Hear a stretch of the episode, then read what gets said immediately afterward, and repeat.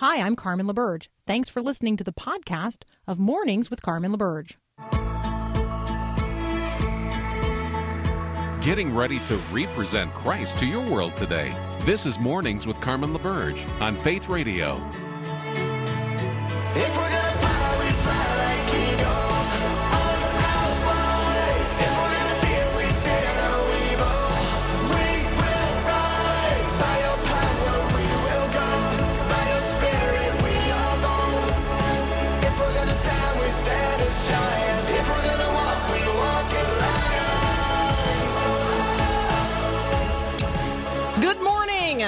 Good morning. So, for more than four hours yesterday, the world watched um, together. The world watched a memorial service in Houston, Texas, as relatives and preachers, musicians, politicians prayed, um, uh, paid tribute to George Floyd.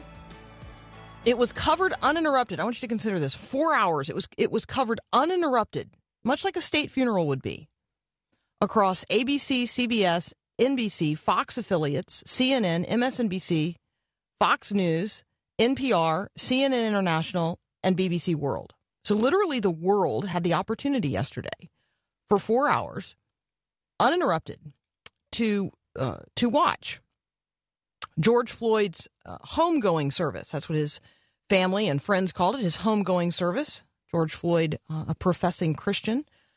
Reverend Al Sharpton, referring to Psalm 118 in his eulogy, said, quote, God took the rejected stone and made him the cornerstone of a movement that's going to change the whole wide world. Um, now, that is going to be uh, unsettling to some who are listening to me now, and I recognize that. What I am seeking to have us uh, do is consider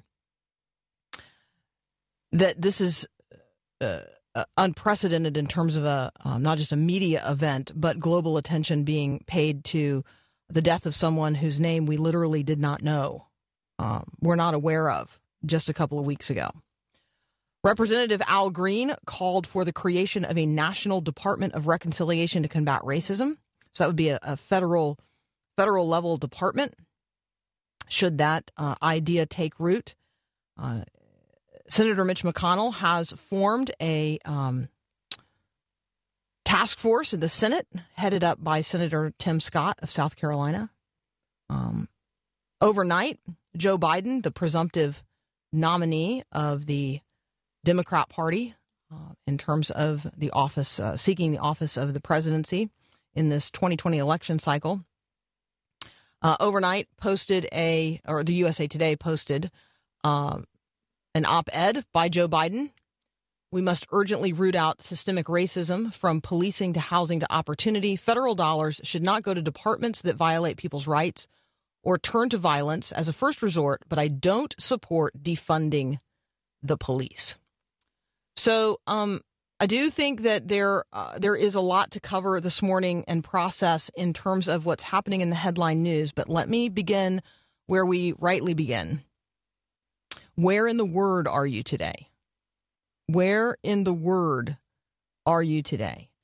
Um, as biblical illusions are uh, lifted up by politicians and pundits across the board, do we know what the chief cornerstone language is really about? Do we know the person to whom that rightly refers? Do we understand um, what race is biblically? Um, by the way, it doesn't exist. It talks about nations, talks about ethnicities, um, doesn't talk about race. So, so I do think that there are conversations that we rightly have, right? So we're we're going to talk about um, realities in the world today, and we're going to bring the gospel to bear. So, for those of you who are wondering, what in the world is Carmen doing?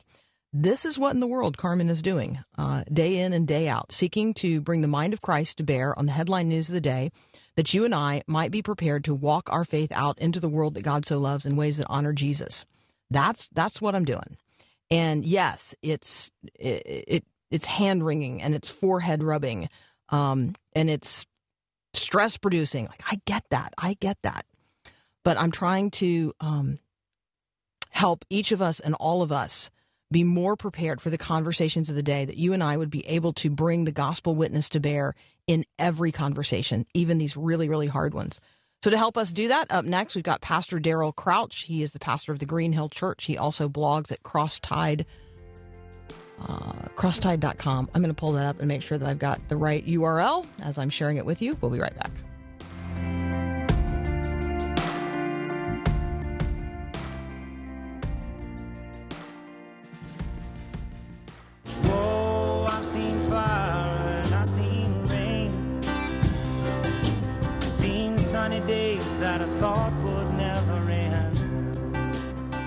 Joining me again today is Pastor Daryl Crouch. He's the pastor of the Green Hill Church. He also blogs at crosstide.org. Um, Daryl, welcome back.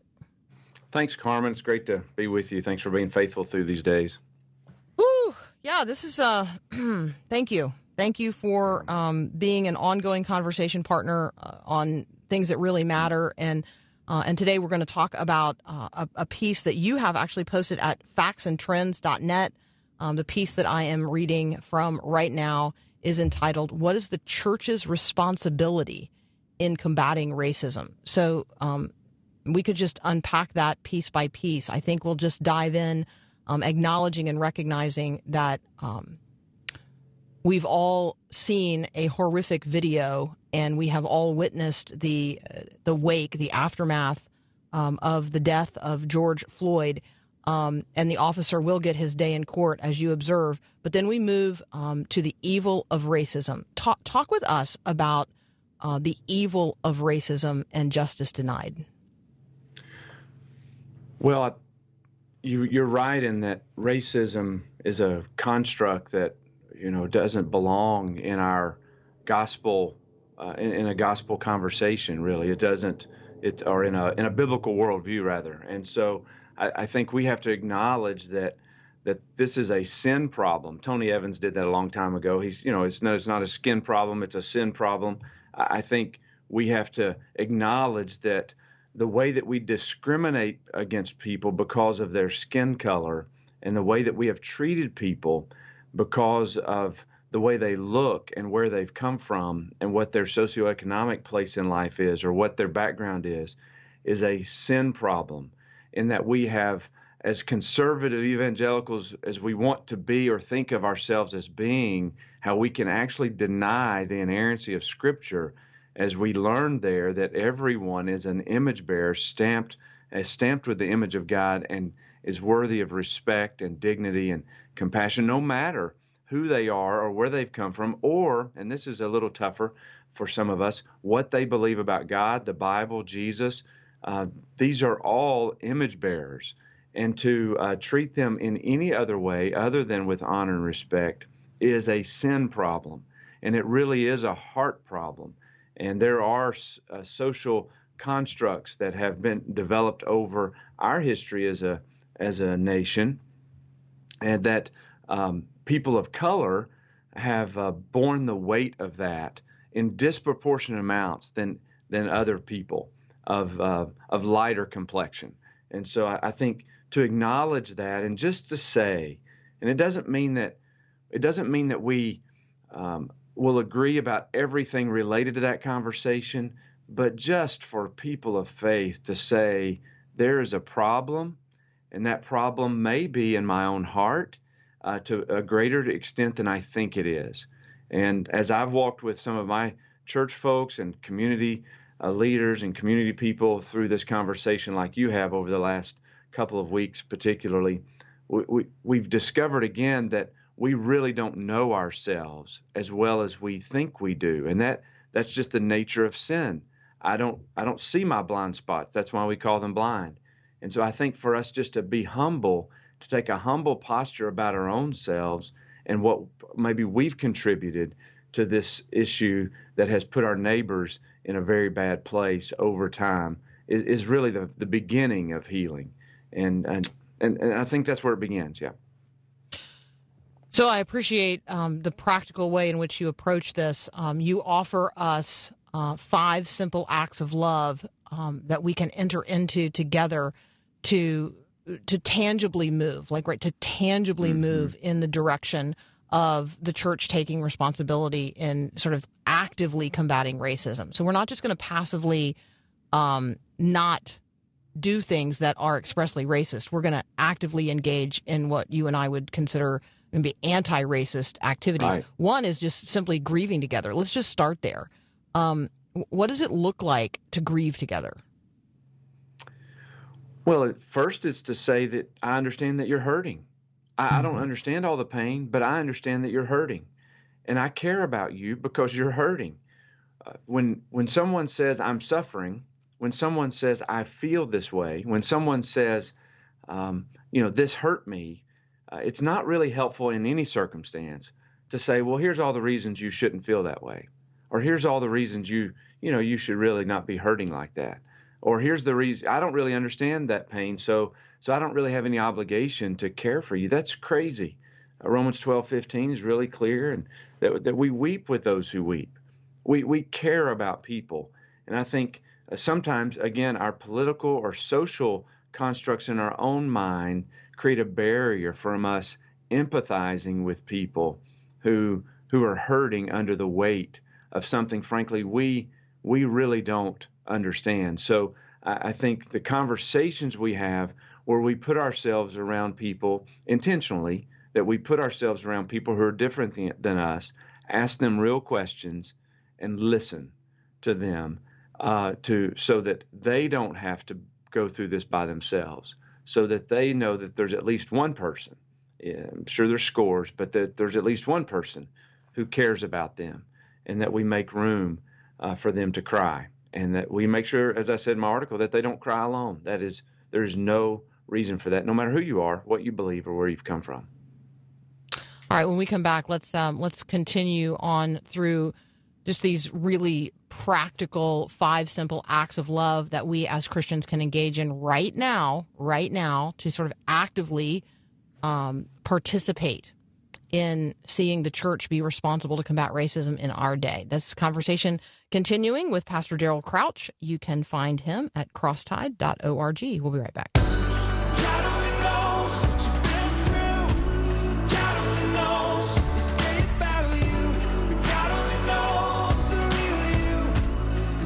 Continuing my conversation with Pastor Daryl Crouch, uh, we're talking about what the church can do, like right now, right where you are. You, as an agent of grace and a minister of reconciliation, what can you do right now where you are to combat racism um, uh, in in our country, starting in your own community and maybe in your own household? Um, so we have uh, we have talked about what's first on the list, which is simply to grieve together. The second, uh, the second thing on the list here is to listen long and to speak less. Yeah, I- think Carmen, the uh, temptation we have just naturally, I think I have it. I, I I think we all want to defend ourselves. We all want to say what we think is true. Uh, we're tempted to think because we think it, it must be true, and that's not necessarily the case.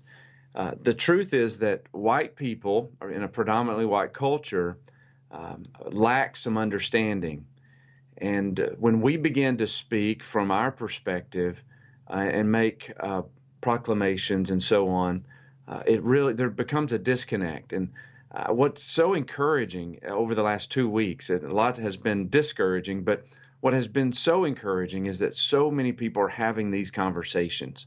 Um, black folks and white folks and uh, people from different backgrounds socioeconomically are coming to the table. People from different religious backgrounds, faith communities of different uh, stripes are coming to the table to have conversations.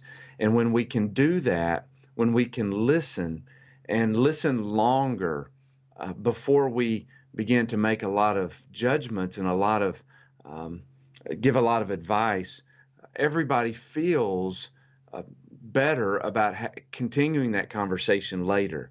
Because there's no we're not going to solve this in a moment. We're not going to you know this is a process of lear- learning to love one another. And i think if we want to love our neighbor well which jesus said was really important uh, then we have to listen to our neighbor. If i want to love my wife well i have to be a good listener to know how I could do that best. And so I think just in personal relationships with our neighbors, we just have to learn to listen.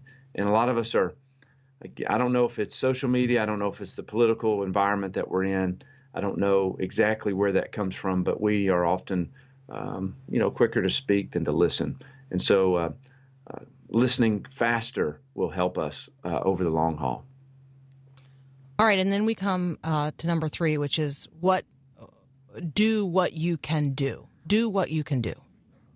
Yeah, I love this, Carmen. You're doing what you can do. You have a radio show. Not everybody, most people don't have a radio show. Uh, I'm a pastor. Most people aren't a pastor and don't have the opportunity to speak to folks at this place. But uh, everybody, as you mentioned, can have a conversation around the dinner table. Uh, me and my family did that last night at length. We had conversations from everything from Black, Black Lives Matter to defunding the police or where that's coming from and, and just how to navigate some of these things. And so I think we can all do something. And what we have the power to do, we should do. Um, I had a gentleman ask me the other day, he said, Daryl, I'd like for these relationships to be, you know, it's a little awkward just to. Um, to manufacture these relationships with my neighbors, I want it to happen organically. Well, that sounds great, but Jesus didn't wait for that. He was intentional about coming to us. He did what he could, and uh, that was obviously a great deal for us. But he was intentional. So I think sometimes uh, folks are waiting for the conversation to come to them, waiting for the opportunity to come to them. But I really think to be Christianly in this particular moment is for us to to step into it and do what we can in the moment. And that may be going over across the street to a neighbor, that may be making a phone call, that may be going to a protest, that may be uh, that may take a lot of forms, and it'll be different for everyone. Carmen, I think this is really important uh, for people who are uh, white and a predominantly white culture. We we kind of um, think that everybody should be doing what we're doing, and uh, if you're not doing what I'm doing, then you must still have uh, you must be more of a racist than I am, or whatever the case may be. And so I think we've just got to give everybody a lot of grace. Uh, we have to show everybody a lot of kindness, and uh, even pastors and uh, public figures and leaders, um, they have they have certain lanes they need to run in right now, and not every room that you walk into is a room that you need to take over. And so I just think to have wisdom and to walk as Jesus walked, to be filled with the Holy Spirit in those conversations, and to be sensitive to His leadership is so important during these days. We're not all on full tilt, you know, all the time. Uh, I think we have to give each other a lot of grace and kindness in this. Number four is um, speak to be heard, um, and um, and I'm going to let that one stand because I want to get to number five, which is keep sharing the gospel of Jesus Christ. Um, there have certainly been some who have been critical of Christians because we do walk the gospel out into every one of these environments and conversations. Um, sort of it, it embolden us to keep sharing the gospel of Jesus Christ um, and to do so in word and in deed. Absolutely. Uh, there, there are, and again, we could debate this theologically, but I'm not sure that Jesus would have been crucified if he had just uh, preached the gospel on a street corner like a street preacher would be today. I think he may have gotten passed by a few times. You know, I don't know that he would have stirred it up, but he made an intent. He he made it intentional, like you are in this radio uh, program as well, to bring the gospel to bear on every area of life. Uh, uh, Abraham Kuyper said a long time ago, "There's not one inch in all of created order that Jesus does not say, "This is mine."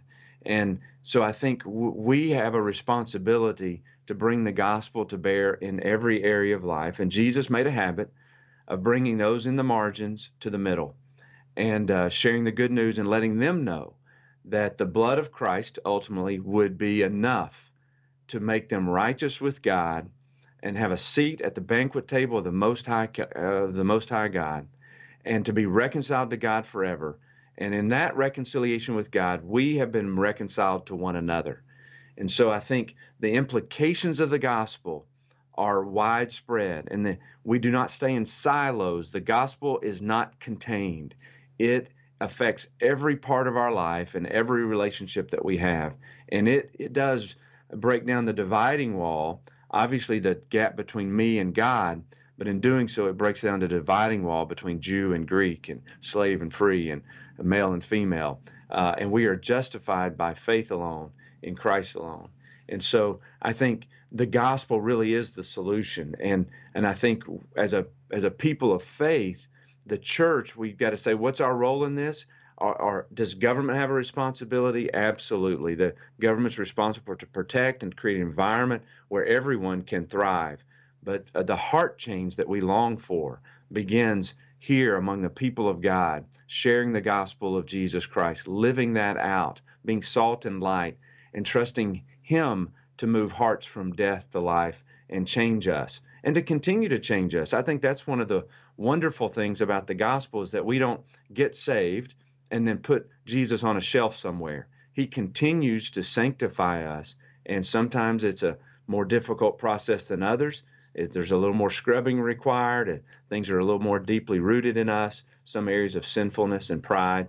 And so I think we continue to apply the gospel and preach the gospel to ourselves every day and uh, continue to step into what God is doing in our life to reconcile us to Himself and to our neighbors. That's Pastor Daryl Crouch. You can find him at crosstide.org. You can find the piece that we've been discussing today, What is the Church's Responsibility in Combating Racism, at factsandtrends.net. Daryl, as always, thank you so much. So good to be with you. So good to have you. We'll be right back.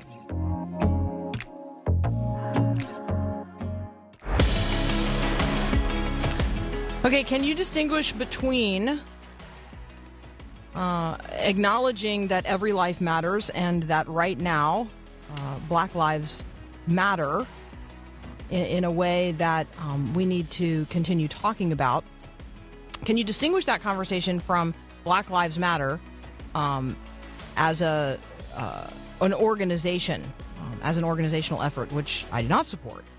Um, acknowledging that Black Lives Matter, absolutely. Uh, supporting a specific organization, no. Can you distinguish between those two in the same way? In the same way that I would um, invite you to distinguish between the way, let's say, the rainbow has been co-opted politically by a particular group of people in ways I do not support, and yet I um, I still see the rainbow set in the sky by God um, and his uh, and his declaration following the flood that um, you know, as like the reminder to himself, well, I'm never going to do that again. Okay, so that's what we're going to talk about. We're going to talk about distinguishing between Black Lives Matter uppercase and Black Lives Matter lowercase, and we're also going to talk about virtue signaling. We're going to talk about cultural appropriation. We're also going to talk about defunding and or reforming policing. Yeah, yeah, that's a lot. All up next with Hunter Baker. We'll be right back. According to a recent survey, 39% of high school students admitted to drinking alcohol within the last 30 days. Hi, I'm Mark Gregston with Parenting Today's Teens. Parents can't afford to ignore such staggering statistics. So, how can we prevent our teens from experimenting with booze? First, start a candid, ongoing conversation about drinking. Ask your teen to help you understand what motivates someone to grab a bottle in the first place. Then, communicate your beliefs on the subject and set concrete boundaries. Your teen needs to know the consequences well before he's ever tempted. You may never think that your son or daughter would never drink, but we're past the point of passive assumptions. It's time for parents to be proactive and help their teens say no to alcohol. Looking to make positive changes in your family? Check out the helpful resources from Mark Gregston online at parentingtodaysteens.org.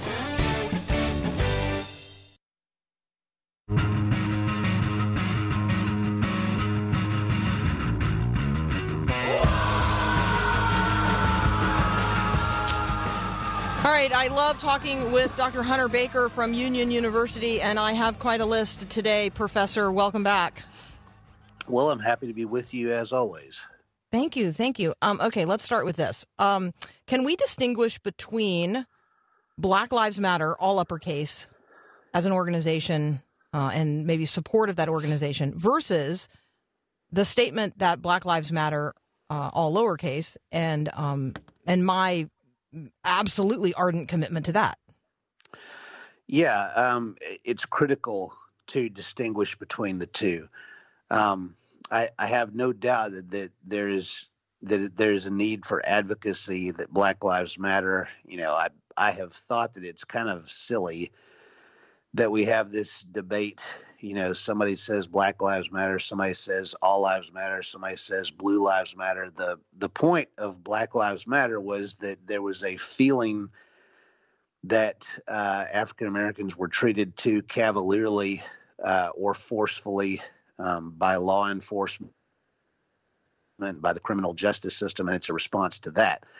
Uh, Black Lives Matter, all capital letters, trademark as an organization concerns me greatly uh, because if you delve into that, what you see is an organization that is uh, super progressive. I would say not in a good way. Uh, you know, with statements like "we need to decenter the nuclear family," you know, things like that. Uh, essentially, a uh, a Marxist approach. Um, so I'm just, you know, one of my big concerns is that as we as we kind of get involved in this movement, and there's a lot of good things we can do. It's critical that we do not end up enabling uh, organizations and or politicians whose influence we will regret. And I think that Black Lives Matter, all capitals, uh, the organization is maybe one of those. I would um, um I wholeheartedly agree. I remember having a conversation. I mean, this is maybe three or four years ago now. Um, with um, sort of when the Black Lives Matter movement started, when the organization began to take shape, when it became obvious which direction it was going to head. Um, Bruce Ashford and I spent an entire segment talking about you know, sort of the dangers of the Black Lives Matter organizational, you know, trademarked movement. Um, Right. I am I am comfortable, however, in our current cultural context, acknowledging that Black Lives Matter, and I am able to distinguish that from support of a particular organization um, that's that's walking under that banner. I do the same thing um, in acknowledging, you know, the reality and power of the rainbow, um, without supporting those who have co-opted the rainbow for their particular purposes. Yeah, I mean, there's a lot of different applications. You could um, you could be a very ardent pro-lifer, um, and yet feel the need to separate yourself uh, from some people in the movement who are uh, potentially extremists who who may at times advocate violence. You know, things like that. Uh, it's always critical to kind of keep track of who exactly you're supporting, what exactly you're supporting uh, in the cultural moment. Um, one more thing to say is that is that the reason this debate over Black Lives Matter is so important is that I, I think that by watching the news, people would get the idea that well, only only African American men are ever killed by the police uh, or African American women. Well, that that's not true. Uh, it it certainly happens, but it happens more often uh, relative to their uh, percentage of the population. So it's it's it's disproportionately uh, it happens to African Americans, and that's that's why the that's why it's become a big news narrative. That's why we hear a lot about it. And uh, government ultimately is coercive force, and so uh, we have to use that well. Uh, and if we don't, if we abuse it, uh, or if we're too cavalier about it, or if we are biased in the way that we use it, then you get the kind of disaster that we've seen develop. Okay, I want to um, center in for just a second on the statement: "Government is ultimately coercive force." Um, yes. take us back to the to to the basics, because um, what what is government at its most basic level? I mean, to me, government is the uh, the institution mandated by God to maintain order, right? To maintain order and to uh, to do justice. And when we say to do justice, uh, sometimes we think about social justice and things like that, but but there's also just plain old justice, justice, right? I mean, crime will be punished. Uh, we will we will punish people to uh, to, as Martin Luther said, to restrain and coerce evil men.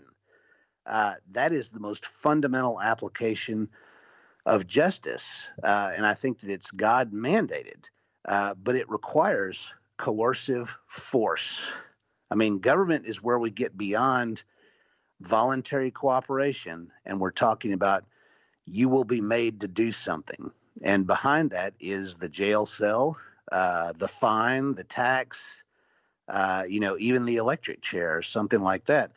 And so, whenever we're going to use government, we need to exercise the utmost care because because it is the most powerful in a physical sense thing in a society, and and maybe the most dangerous.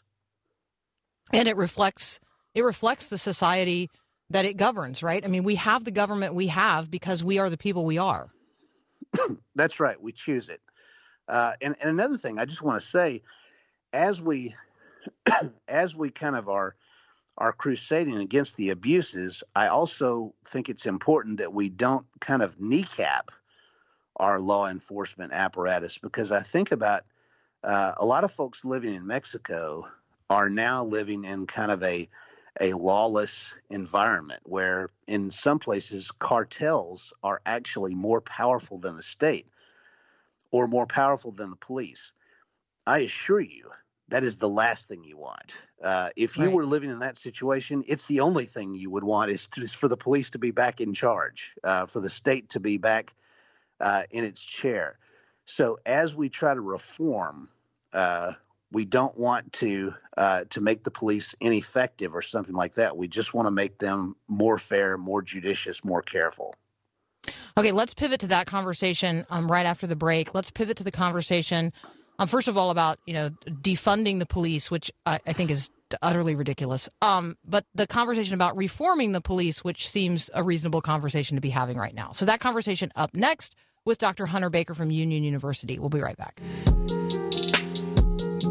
Joe Scarborough um, interviewed Reverend Al Sharpton on the defund the police movement. Here is what Al Sharpton had to say. In Minneapolis, they're talking about abolishing the police department. The Minneapolis mayor was booed off the stage uh, because he didn't. He wouldn't say that he was going to abolish the Minneapolis police department. And yet, when I heard an interview yesterday uh, of a city councilwoman uh, from Minneapolis, uh, she kept being pushed by the CNN reporter as to whether this meant actually abolishing the police department or reforming the police department. Her non answer suggested that defunding the police is actually a code word for many people for reforming the police. What can you tell us from what you've heard with activists? That's what I've heard. I've heard that they're really talking about uh, adjusting and, and in many ways re, uh, uh, recommitting the funding toward things like community policing, like mental health,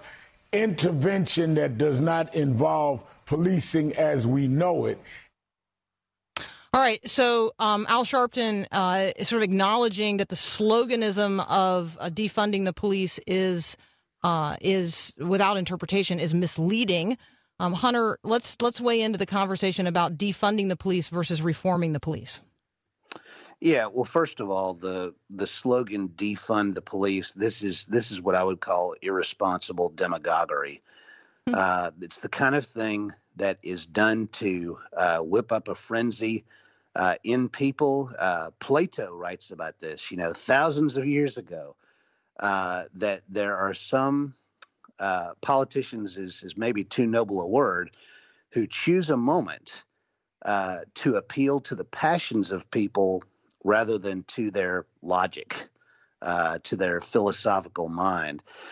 And something like defund the police, that's what that is. Now, in terms of what that means, uh, I think that I think that activists are are kind of divided. Some may just use it as a way to kind of to get attention. Some do mean what uh, Al Franken said, which is they're they're imagining, well, we're going to spend less on the police and we're going to spend more on mental health or more on welfare or more on housing. Um, and then there are others who imagine replacing the police with uh, something that I might call a rapid response social worker. You know, somebody who uh, is not trained necessarily in using a weapon or something, but is in, trained in uh, conflict resolution techniques or or things like that. As I hear all this, uh, my suspicion is is that we're kind of replaying the end of the '60s and the early '70s. Uh, Carmen, I don't know. I can't remember if we decided whether you're older than me or vice versa, but uh, I I, I turned fifty two yes, yesterday. Okay, well, I'm turning 50 this summer. Oh, there you go. Uh, but a lot of those in the in the early to mid 70s, uh, there were a lot of these. That's when the Dirty Harry movies were born, uh, and the the Charles Bronson Death Wish movies. And so we all kind of remember that trope of the cop or the vigilante who's had it with the ineffective, wimpy state uh, that is uh, unable to stop criminals from victimizing people.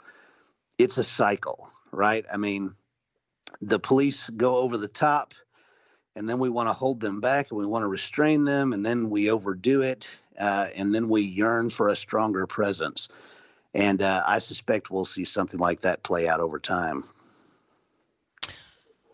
Okay, so this is going to be an ongoing conversation. I do think we are going to see reform efforts um, at every level across the country. I just want to encourage people to be engaged in those conversations in your own local community. Go talk to your police. Go talk to your community officers. I mean, conversations in places uh, like Oregon where they're talking about pulling all police officers out of schools. Hey, let's remember why we put them there. Okay, um, uh, so let's not let's not say that school shootings um, are suddenly now just magically a thing of the past.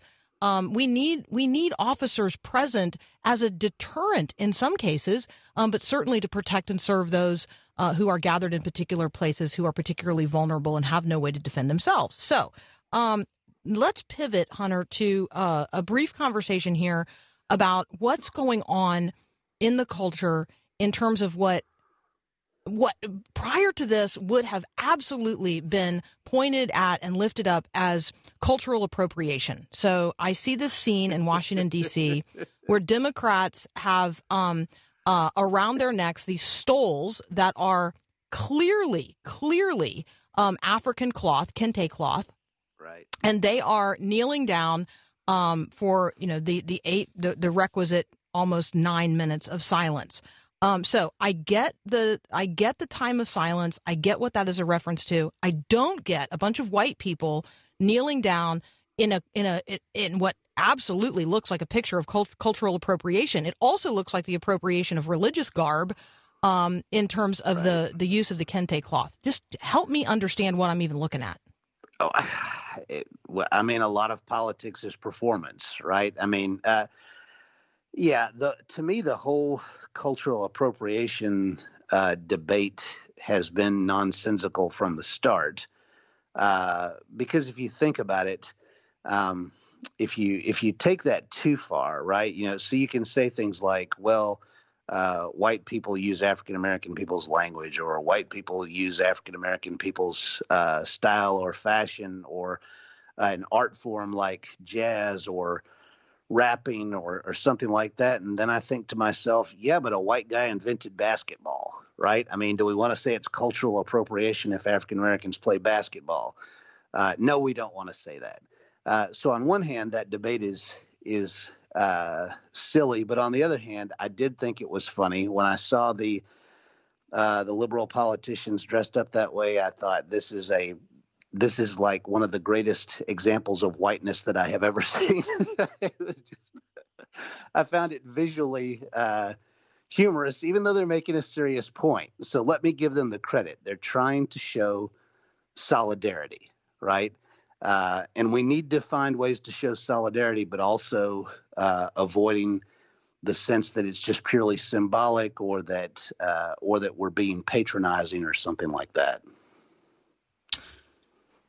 I, I, love the way that you're able to frame an issue um, and help me understand it and help me see it and uh, and help me process through it.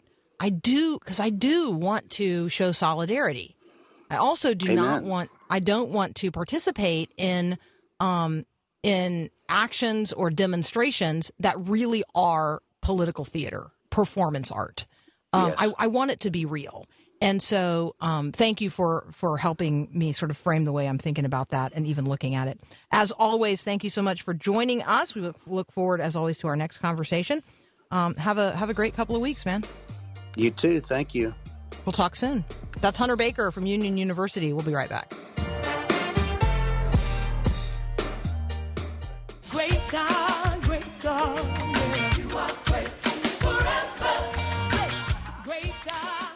Okay, I recognize we are tilling some soil that is um, that is a heavy lift uh, for first thing in the morning. I get that. So let me um, let me just spend a minute. This is a slight lighten up, not not super duper light.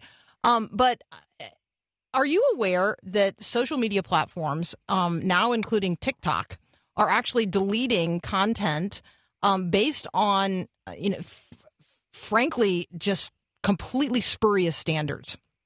And so, um, TikTok, I mean, the news headline here is that TikTok has deleted a video of a Catholic priest explaining why Christians um, should not support Pride Month, right? So he's talking actually about um, the, you know, what, what the Bible says about the rainbow and who it belongs to and uh, the created order of things and people being created in God's image, uh, male and female, distinctly, and um, and for a purpose, on purpose, and for a purpose, for uh, for one kind of union that brings forth new life.